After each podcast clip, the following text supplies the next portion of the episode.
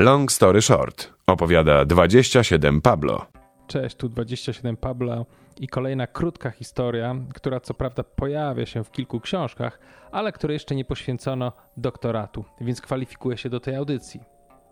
Pamiętam pewne lato, kiedy miałem czternaście lat i pojechałem z rodzicami na wakacje. Wziąłem sobie Walkmana, a do tego Walkmana miałem przygotowane dwie kasety. Jedna z tych kaset to była płyta wydana dokładnie czternastego maja tysiąc dziewięćset osiemdziesiątego drugiego roku i zaczynała się tak. This is a public service announcement with guitar. To był album Combat Rock zespołu The Clash i w tym roku mija dokładnie czterdzieści lat od jego wydania.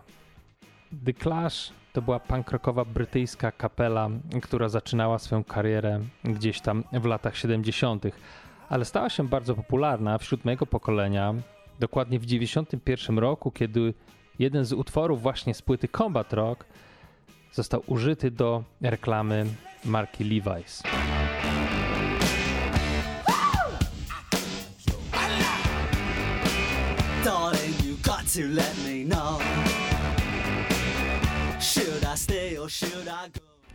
Uwaga kolejnej generacji fanów muzyki prawdopodobnie zwróciła się ku zespołowi The Clash w dwa tysiące siódmym roku, kiedy to Maya i Diplo użyli interpolacji utworu Straight to Hell właśnie z albumu Combat Rock do ich przeboju Paper Planes.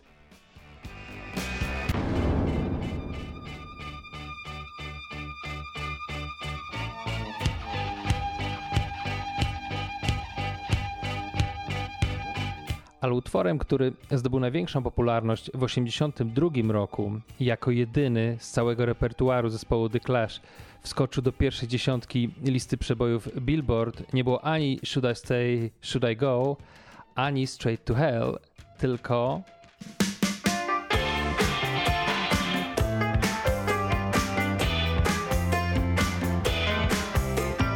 właśnie, Rock the Casbah. To ten utwór jest dzisiaj głównym bohaterem mojej powieści. Rock the Casbah został napisany przez Toppera Hedona, bębniarza, który już od czterech lat grał z The Clash, ale w osiemdziesiątym drugim roku zmagał się z poważnym nałogiem narkotykowym. Niemniej był utalentowanym muzykiem i twórcą, a o genialności tego utworu, tak jak w przypadku wielu innych utworów, zadecydował zbieg okoliczności.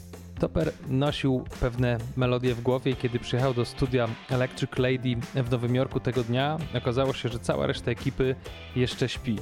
Usiadł zatem do pianina i zaczął coś tam sobie przygrywać. Inżynier w studiu już był, więc stwierdzili, że może coś nagrają. Zarejestrowali partię pianina. Później Topper wziął gitarę basową i dograł do tego bas. W ostatniej kolejności usiadł do swojego głównego instrumentu, czyli do bębnów, i nagrał, jak na punkowy zespół, taki naprawdę funkowy beat. Kiedy Topper przestał grać, usiadł sobie razem z inżynierem, odsłuchali to, co zostało nagrane i doszli do wniosku, że mają gotową, tak mniej więcej połowę piosenki.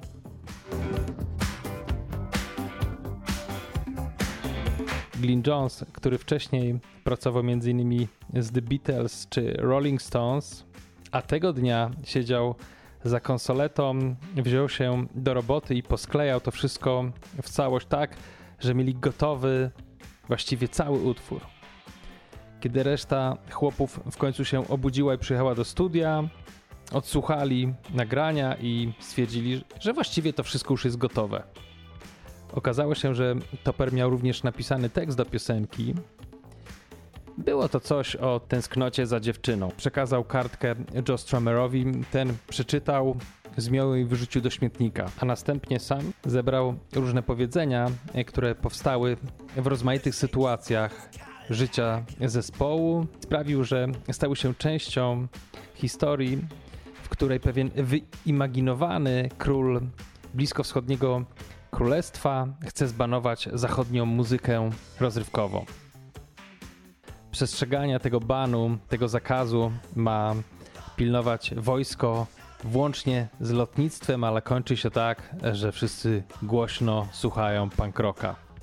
W warstwie muzycznej została dodana tylko gitara perkusjonalia oraz gdzieś około drugiej minuty pojawia się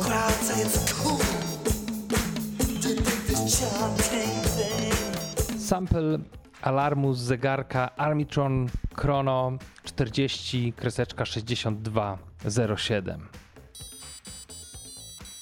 I to jest wszystko. Kto wie, co by się stało, gdyby cała ekipa nie zaspała tego dnia. Gdyby Topper nie miał okazji spędzić paru godzin w studiu, samotnie pracując i układając piosenkę. On zaraz po tym albumie został wyrzucony z zespołu ze względu na jego problemy z narkotykami. Być może gdyby nie miał całego utworu już gotowego, nikt nie zgodziłby się na to, żeby włączyć jego kompozycję na album. A tak powstał najpopularniejszy utwór The Clash oraz chyba najpopularniejszy w Stanach Zjednoczonych postpunkowy brytyjski utwór w historii. W dwa tysiące dwudziestym drugim roku po raz pierwszy oficjalnie również została wydana specjalna wersja Rock the Casbah z udziałem Ranking Rogera, takiego jamańskiego nawijacza, wokalisty z zespołu The Beat, który nadał temu utworowi zupełnie inny charakter. Taki charakter, który bardziej przypomina nagrania wczesnego hip-hopu gdzieś tam z początku lat osiemdziesiątych z Nowego Jorku. czterdzieści lat po wydaniu tego albumu i dwadzieścia lat po śmierci Joe Strummera Pawełek zagra wam w miksie wszystkie trzy wersje. Dzięki za uwagę i wszystkiego dobrego.